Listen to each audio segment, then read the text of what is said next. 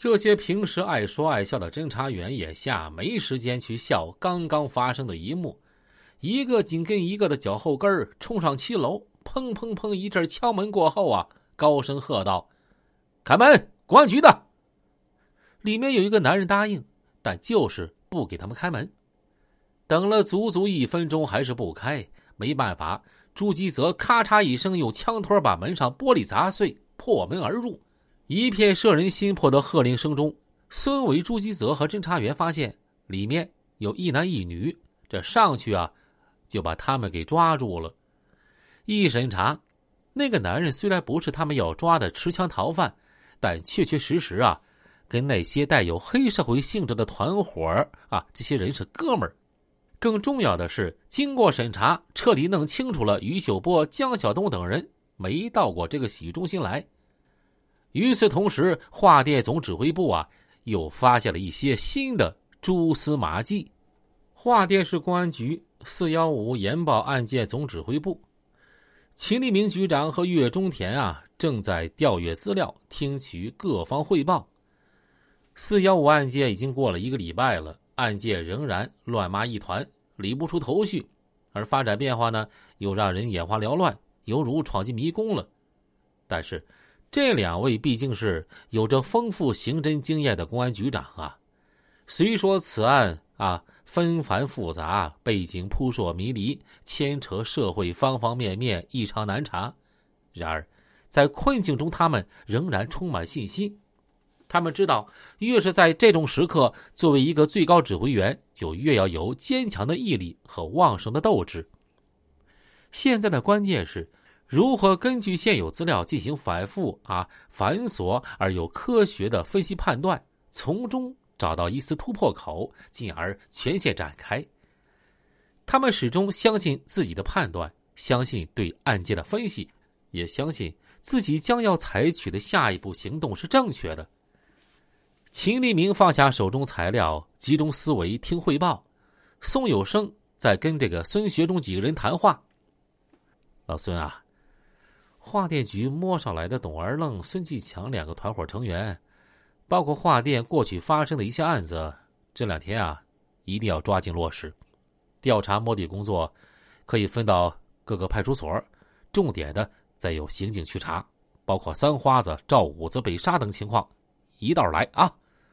孙学忠郑重点头，行，我马上安排下去。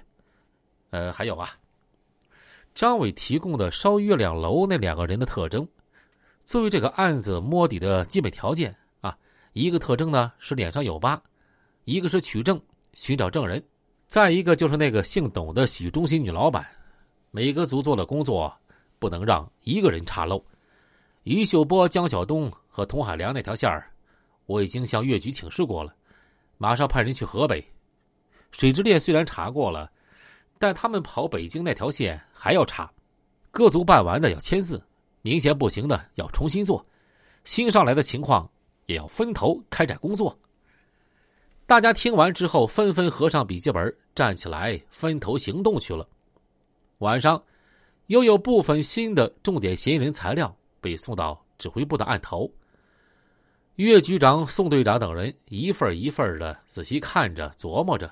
不知不觉，犀利的目光落在其中几份上，就停住了。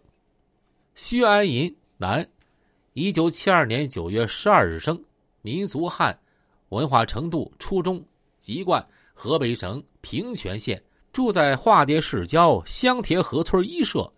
违法经历：因犯盗窃罪，于一九九四年二月一日，被华甸市人民法院判处有期徒刑两年。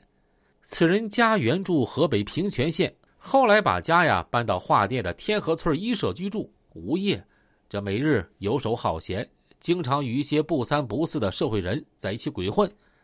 而且该人有逞凶斗狠的个性，身高在一米六五到一米七之间，圆脸小眼睛，身体较壮，车轴汉子，本地口音，家庭困难，有为钱而受雇佣以及铤而走险的条件。下一个，张龙宝，男，一九七五年九月十一日出生，民族汉，文化程度初中，籍贯山东省安丘市农民。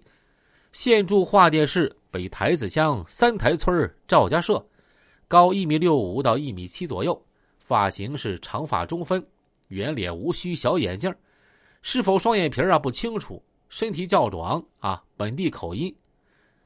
午夜时分，外面起风了，下起了小雨。岳中田、宋有生等人的身影仍然聚在一起，研究着下一步的工作方案。这期间，在岳中田、宋有生等指挥部主要负责人的部署下，侦查工作正在逐步的向纵深发展。但说心里话，作为一线两个最高指挥员，他们心中的压力呀更大。案件破了是英雄，如果破不了就是狗熊。